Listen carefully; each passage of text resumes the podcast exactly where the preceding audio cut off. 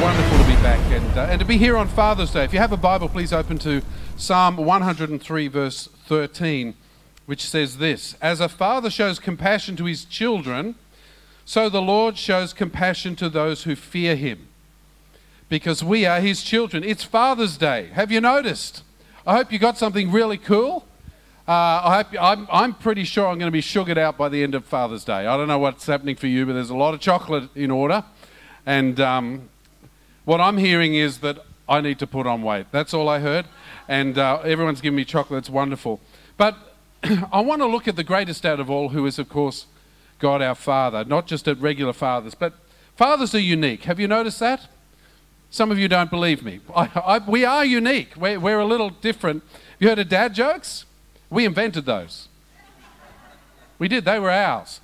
And so I, I thought I'd put in here the top 10 things you will never never hear a father say. You ready?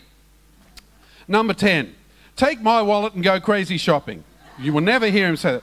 Number 9, no son of mine is going to live under this roof without an earring. Now quit complaining, let's go to the mall. My daughter got a, a um, belly button ring one time, and, and I, said, I said, Don't do it, it'll be painful. She said, No, it doesn't hurt that much. I said, It does when I rip it out. So, you know, I was only kidding, I was only kidding. Number eight, it was not you, it was not you, it was not Tara, just, yeah. Number eight. This is what you'll never hear a man say. Number eight. Here, honey, you use the remote.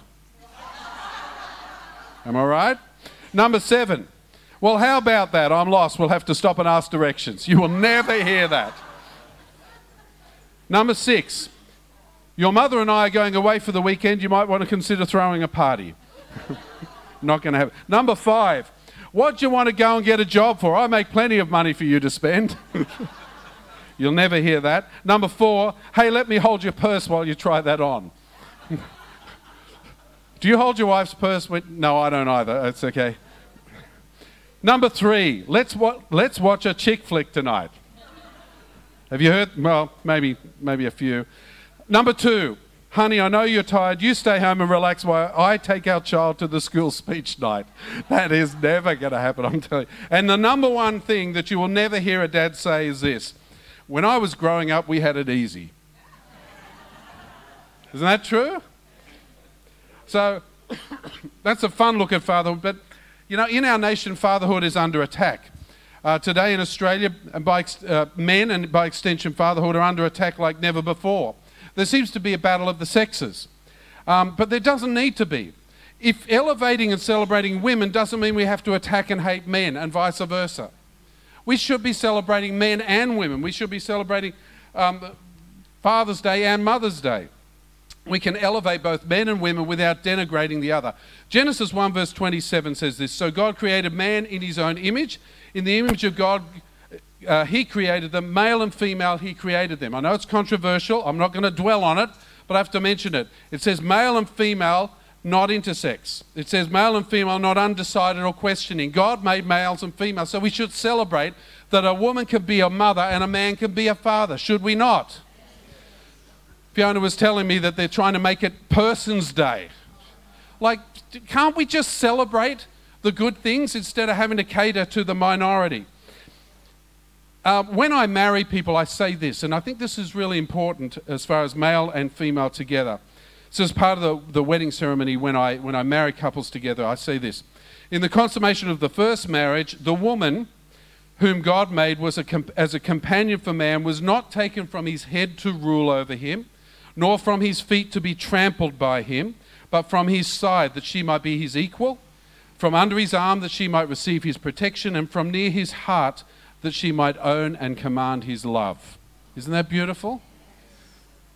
Um, and I think we need to say that more. We need to celebrate fatherhood and motherhood. And yet, in our society, fathers are often denigrated, they're often put down. And there is no finer way of celebrating fatherhood and Father's Day than concentrating on the Father of all, God Himself. 1 John 3 verse, uh, sorry, 1 John 3 verse 1 says this, See what kind of love the Father has given us that we should be called children of God. We are children of God. Isn't that cool? I think that's amazing. We're not just religious, we're not just Pentecostals, we're not just, just Christians. We are children of the living God. And if he's the King of Kings, what does that make us?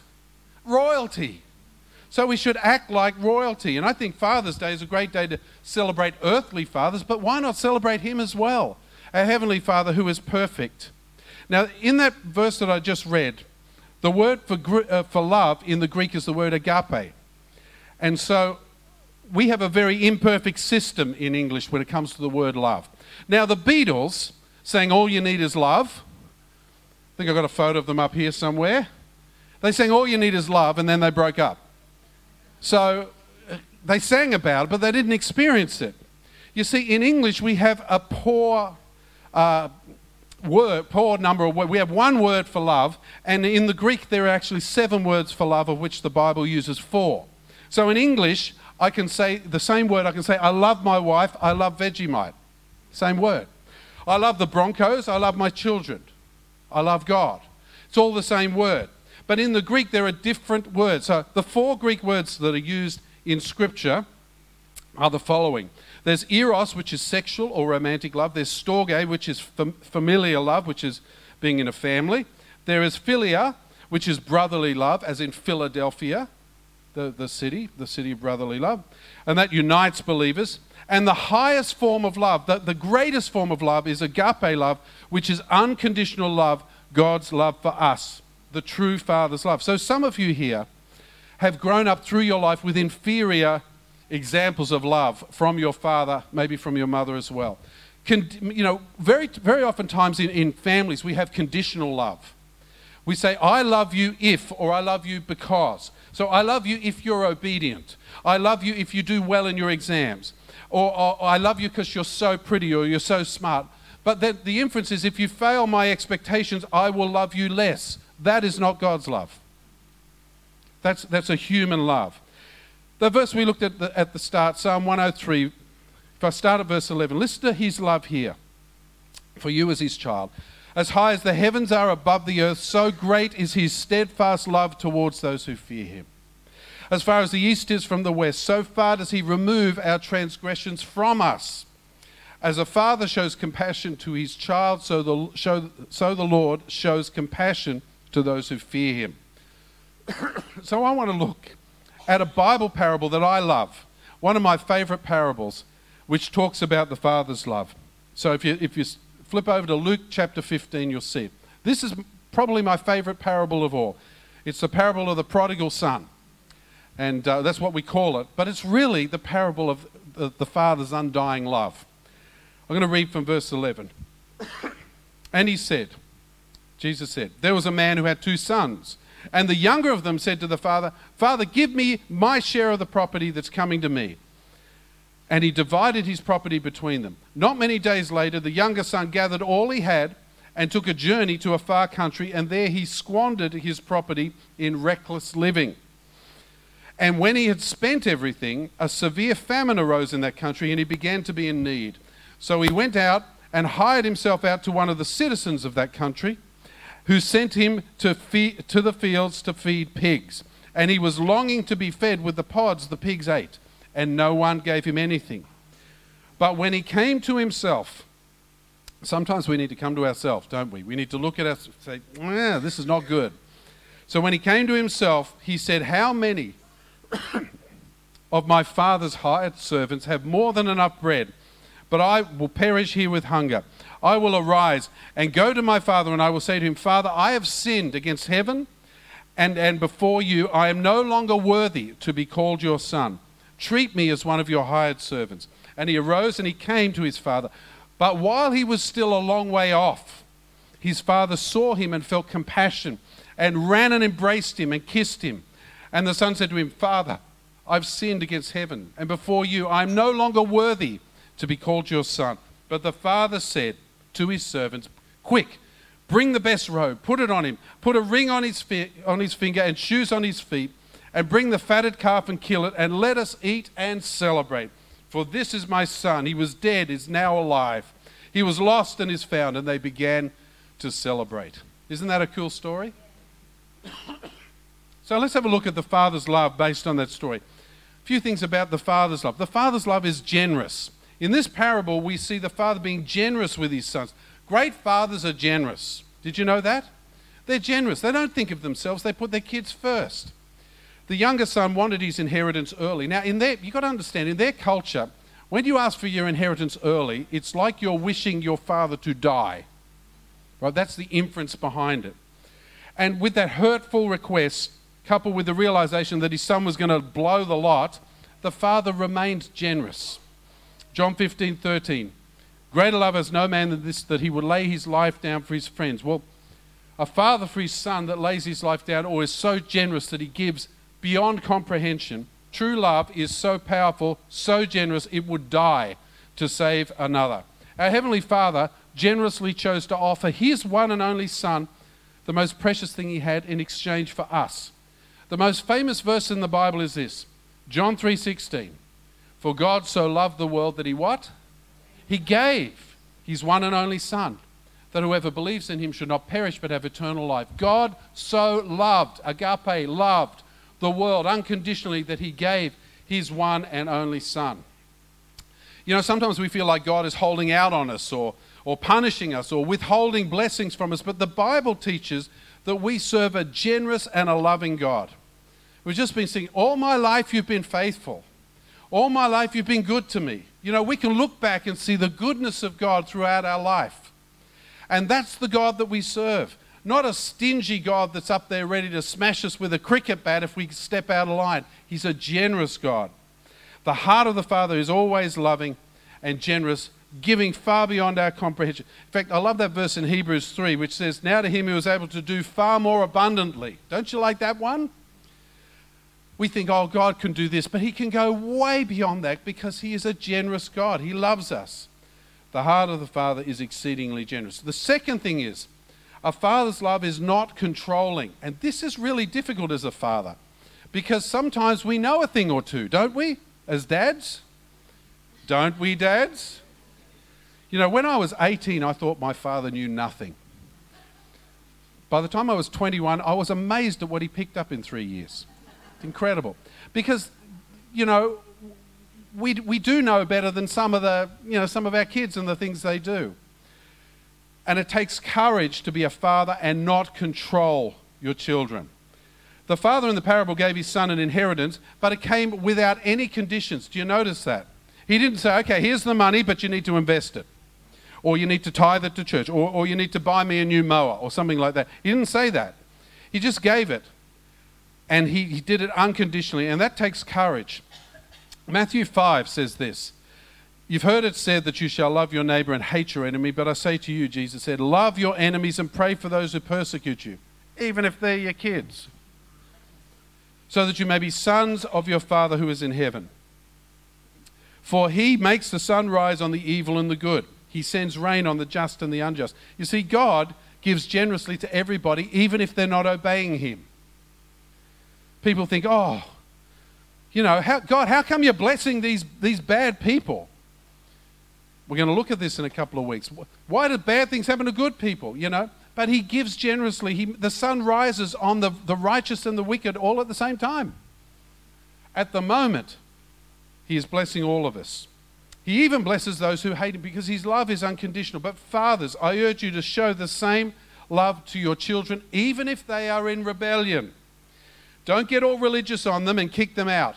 The number of guys that I sit with and, and, and counsel and, and share with that have got so mad that their kids haven't held to their morals that they kicked them out and rejected them. And once you reject them, you, it's hard to get them back. You know, it's, it's, it's, you don't have to agree with them, you just have to love them and accept them, but you don't have to agree with them. How many of you know that you don't always agree with your husband or wife? But you love them, you don't have to agree with them. Um, a few years ago now, one of our, our foster girls decided to turn into a boy, and that was quite a shock for us.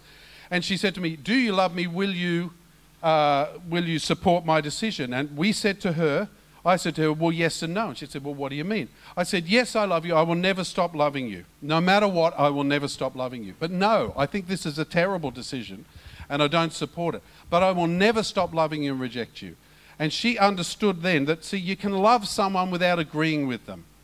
And you can love, parents, you can love your children even if you grieve over them, even if they let you down, even if they've rejected Christ. You might have brought them up the right way, but there comes a time when a child is old enough to make their own decisions. And whether you were a good or a bad parent, listen, mothers and fathers, stop making yourself feel guilty for the decisions your children have made when they're old enough. We do this all the time.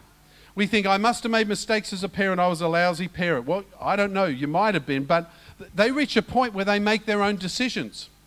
And they're not going to stand in front of the judgment seat with you. They're going to be by themselves to give an account for the things they've done. But don't beat yourself up because they're letting you down. You do what you can, and ultimately their destiny depends on their decisions. It's not your fault. You've got to reach a point where you say, You know, I did the best I could. I released them to you, Lord. Pray for them, but don't condemn them because let God sort it out. Just pray for them and love them. This father in the, in the passage demonstrated his unconditional love he was generous and he was not controlling. But that led to number three, the Father's love being tested.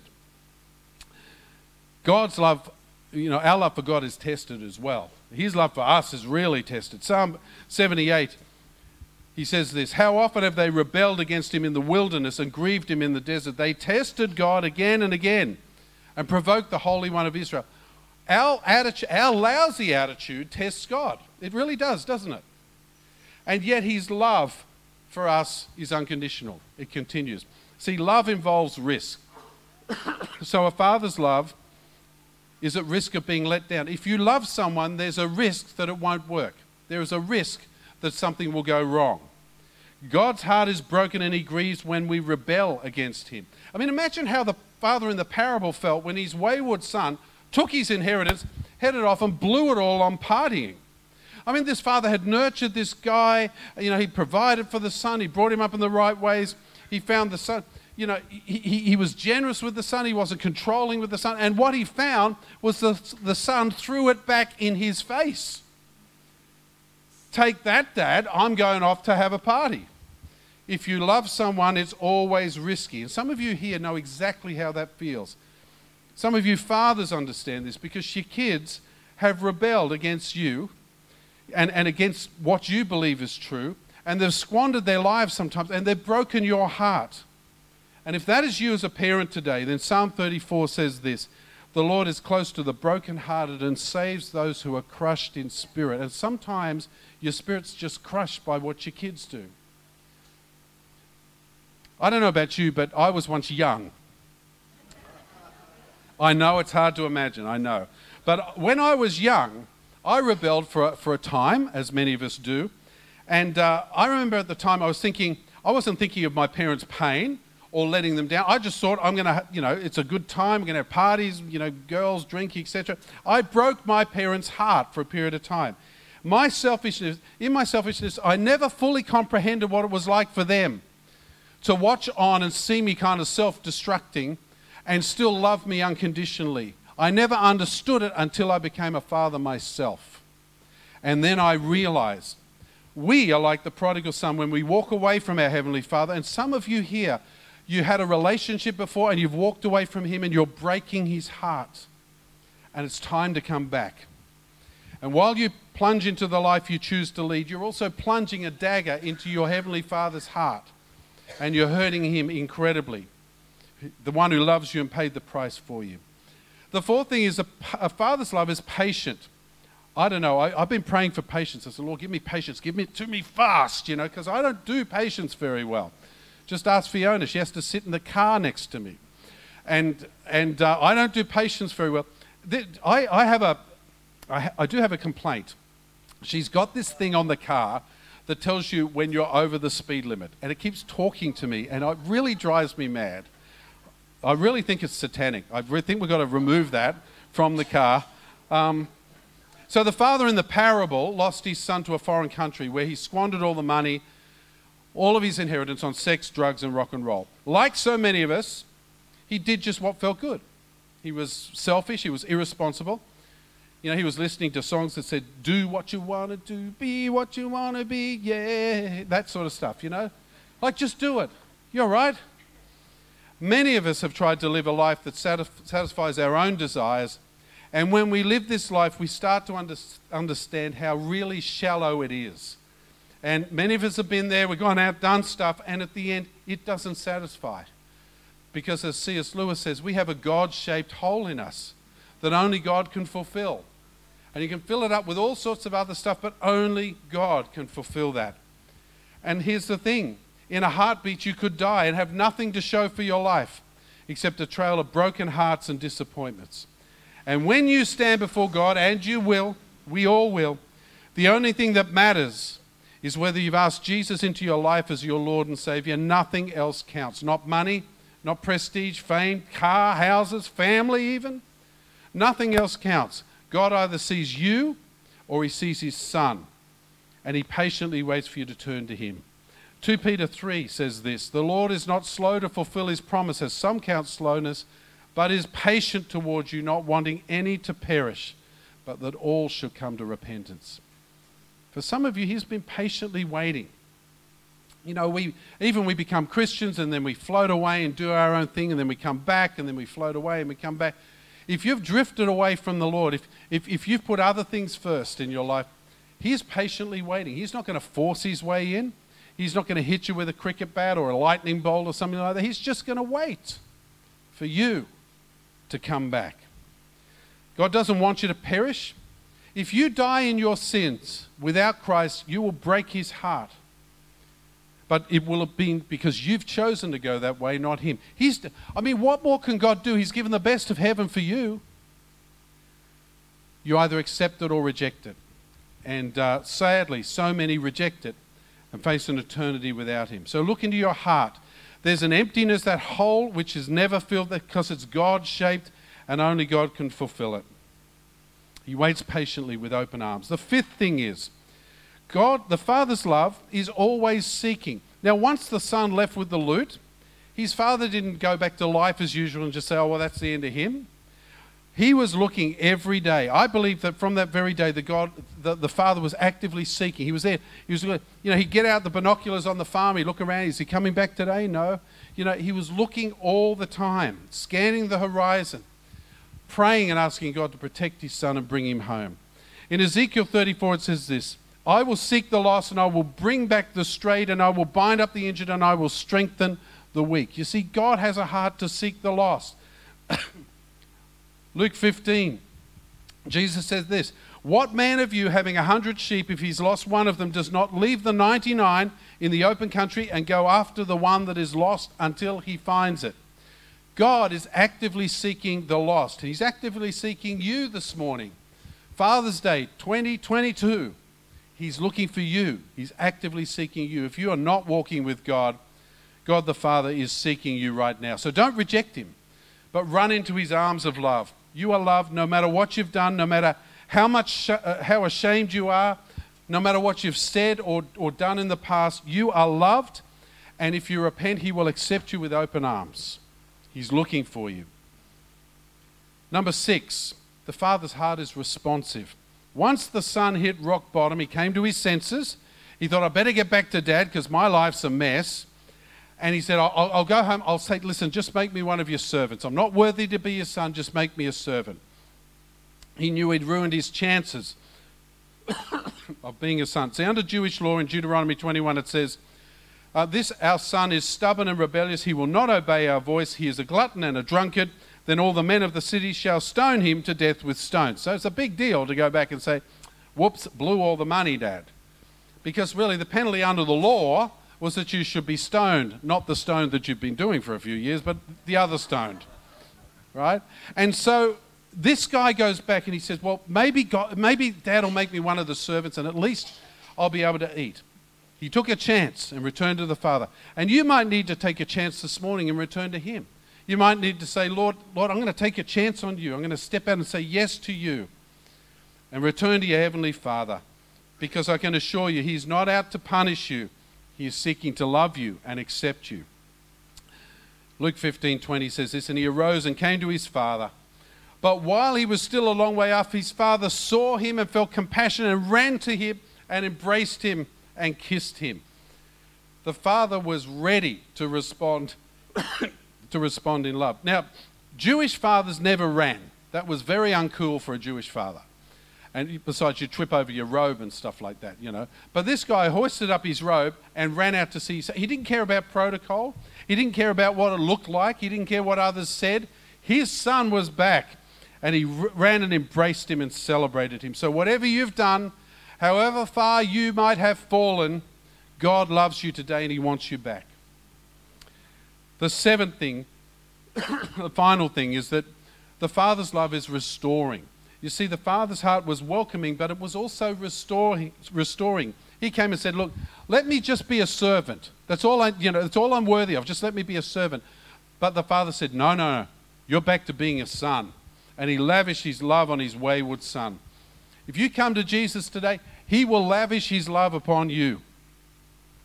Luke 15, it says, uh, the, the boy says, Father, I've sinned against heaven and before you. I'm no longer worthy to be called your son. But the father said to his servants, Quick, bring the best robe, put it on him, put a ring on his finger and shoes on his feet. Bring the fatted calf and kill it. Let's eat and celebrate. For this my son was dead and is alive again. He was lost and is found. And they began to celebrate. What a welcome. This is not what this dejected prodigal, half starved to death, expected. He expected a lukewarm reception at best. He expected what his brother gave him. Oh, you again nice to, nice to have you back. Blew all the money. You know, the brother was in much, probably in as much need as the one who went away and did this. You know, but the father had other ideas. The father not only forgave his wayward son, but he restored him to the position, the original, the, the one that he had despised initially, he was restored to that position and place. There was no retrospective punishment, there was no penance required. I don't even think the father said, I told you so. That's hard when you're a dad and the kids mess up and they come back and you go, ah. There was no minimum standard to follow, no, no contract the son had to sign. He was just restored to his place as a son. Isaiah 61 says this Instead of your shame, there shall be a double portion. Instead of dishonor, they shall rejoice in their lot. Therefore, their land, they, in their land they shall, they shall possess a double portion. They shall have everlasting joy. And if you come to Christ, you get a double portion. You really do. Of joy, of celebrating. It's incredible. And see the amazing love God has for you. He will restore the life you should have led all along. I meet with so many people that say to me, Look, I, I should have been something, you know, I could have been all of this stuff. Should have, could have, would have been stuff. Eh, but they went away and, and they, they, they lost, got lost in the world or something like that. And when they come back, they're saying, Well, I'm back, but I've lost all these years. And I say, yeah, but, but the Bible says he will restore to you the years the locusts have eaten. Now, beautiful verse from Job. I will restore to you the years the locusts have eaten. What are locusts like? Locusts eat everything. Have you had them at your house? They eat everything. They're like a teenage boy. They just, everything in the place just goes. Anything that's edible goes, you know. But sin is the locust. Sin will eat your life from the inside out and you'll think you're doing okay, but is, you are being torn apart from the inside. You are dying inside. And that's the incredible thing. When you come to Christ, He restores that. He restores the years the locusts have eaten. I've seen people who've come to Christ who've, who've been wa- wandering away from Him for 10 years. And in one year, He's restored 10 years worth of, of growth and development in the kingdom. God can do it. He restores you. So I'm talking today about a father whose love is for you, not against you. You may have had a lousy earthly father, I don't know. Maybe someone who was distant or aloof or maybe abusive or explosive or a dad who always put you down. Whatever the father you had here on earth, don't let that distort your view of your heavenly father because he's the perfect father. He doesn't have any of those hang ups that all of us earthly fathers have. And Jesus promised in John 10:10, 10, 10, the thief only comes to kill and destroy, but I come that they may have life and have it abundantly. People say to me, "Oh, I don't want to be a Christian because it will cramp my style. I'd have to stop doing fun things." That's not true. If you think sin is fun, try holiness. It's awesome. It's really good. It's got things like family and people that love you, and you can do stuff without looking over your shoulder all the time, being worried. See, God's not here to ruin your fun. He's not here to make your life miserable. He is here to give you life to the full. It's the best life you can live. I want to finish with, with uh, two songs. One I'm going to talk about, and one hopefully I'm going to sing. But there's a true story behind. If you remember, there was a, a group called Tony Orlando and Dawn in the 1970s. Anybody remember them? All you old school, old school people. They had a song called Tie a Yellow Ribbon Round the Old Oak Tree. Remember that? Well, I'm going to give you the true story to that. That was based on a story. Here's the true story. Listen to this. a man was sitting in a railroad coach next to a young man who was obviously depressed. Finally, the young man revealed that he was a paroled convict returning from a distant prison. His imprisonment had brought shame to his family, and they had neither visited him nor written often. He hoped, however, that this was only because they were too poor to travel and too uneducated to write. He hoped, despite the evidence, that they had forgiven him. To make it easy for them, however, he had written to them and asked that they put up a signal for him when the train passed their little farm on the outskirts of town, coming into town. Um, if his family had forgiven him, they were to tie a white ribbon, it wasn't yellow, it was white, in the big apple tree. It was a, wasn't an oak tree, it was an apple tree, um, which stood near the tracks. If they didn't want him to return, they were to do nothing, and he would remain on the train and travel onward for the rest of his life. Well, as the train neared the hometown, the suspense became so great that he couldn't bear to look out the window. And he exclaimed, In just five minutes, the engineer will be sounding the whistle, indicating our approach to the long bend which opens into the valley I know as home. He said to the man next to him, Will you please watch for the apple tree at the side of the track? His companion said they would, and they exchanged places. The minutes seemed like hours, but then came the shrill sound of the train whistle. The young man asked, Can you see the tree? Is there a white ribbon? His companion said, I see the tree, but there's not one white ribbon, there's hundreds. Son, someone surely does love you and want you home. Isn't that beautiful? And that song was based on that story. You know, I believe that right now, God the Father's arms are open to you, saying, I want you home. Some of you have been wandering away. You've been doing your own thing. It's time to come home. It's time. And he's, he's tying all these ribbons on the tree for you because he loves you, because you're important to him, because he has a plan and a hope for your future, because you are special to him. I want to share a song that I wrote some years ago, and uh, I'm just in the process of re recording it at the moment. But uh, hopefully, this uh, speaks to you. Hopefully, we can get it working. And. Um, but I'm going to ask you to just close your eyes and just, just settle your heart and just pray for a moment for me.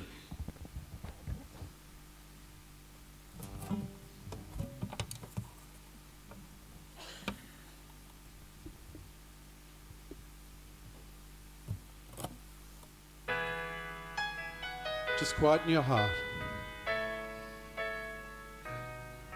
And realize there is a Father who loves you.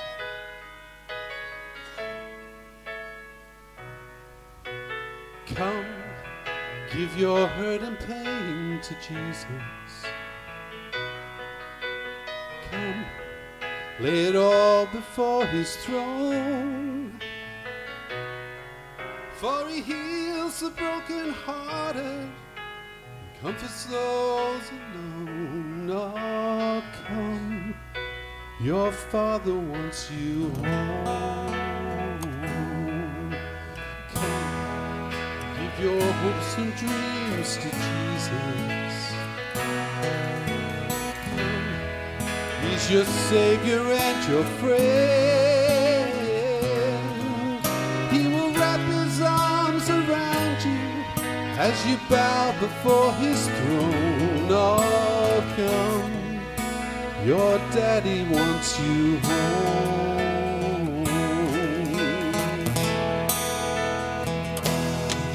There are times when we forget Him, when we choose to walk alone, when our head is full of emptiness and our heart feels like a stone.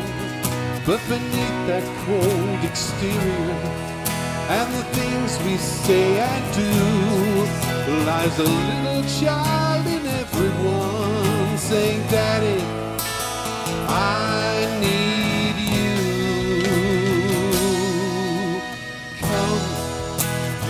hope right now to Jesus. Oh, come, He is calling for His own.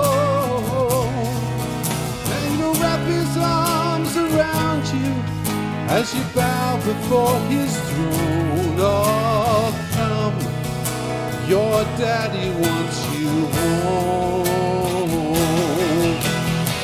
You know, we do so many things in our life walk away from Him, but He is waiting patiently with His arms outstretched to say, My child, I love you.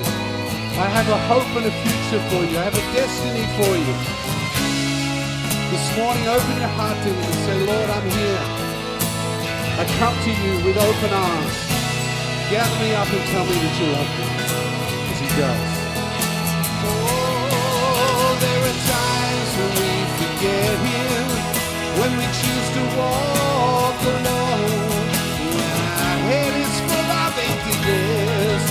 and our heart feels like a stone. But beneath that proud exterior and the things we say and do lies a little child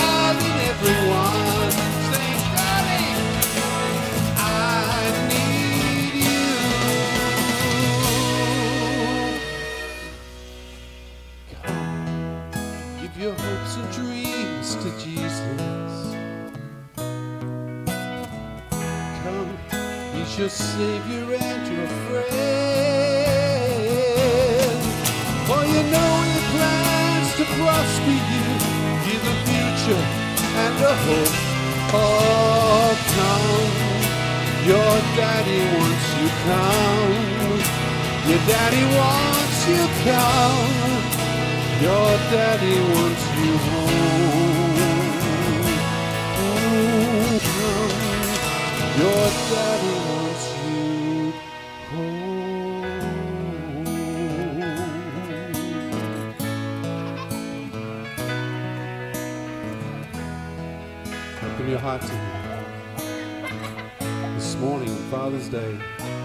daddy wants you home. Lord, we just open our hearts to you. We want to connect with you again as our Father. Lord, we just pray that you would speak to us. Some of us have been running, some of us have been here waiting. But Lord, we open our hearts to you and say, Lord, have your way. You're a Father whom we can trust, someone we can, we can uh, come to with any problems. And, and you, you meet us because you are intimate with us. You love us. We're your children. On Father's Day, we celebrate the greatest Father of all, and we give our life to you.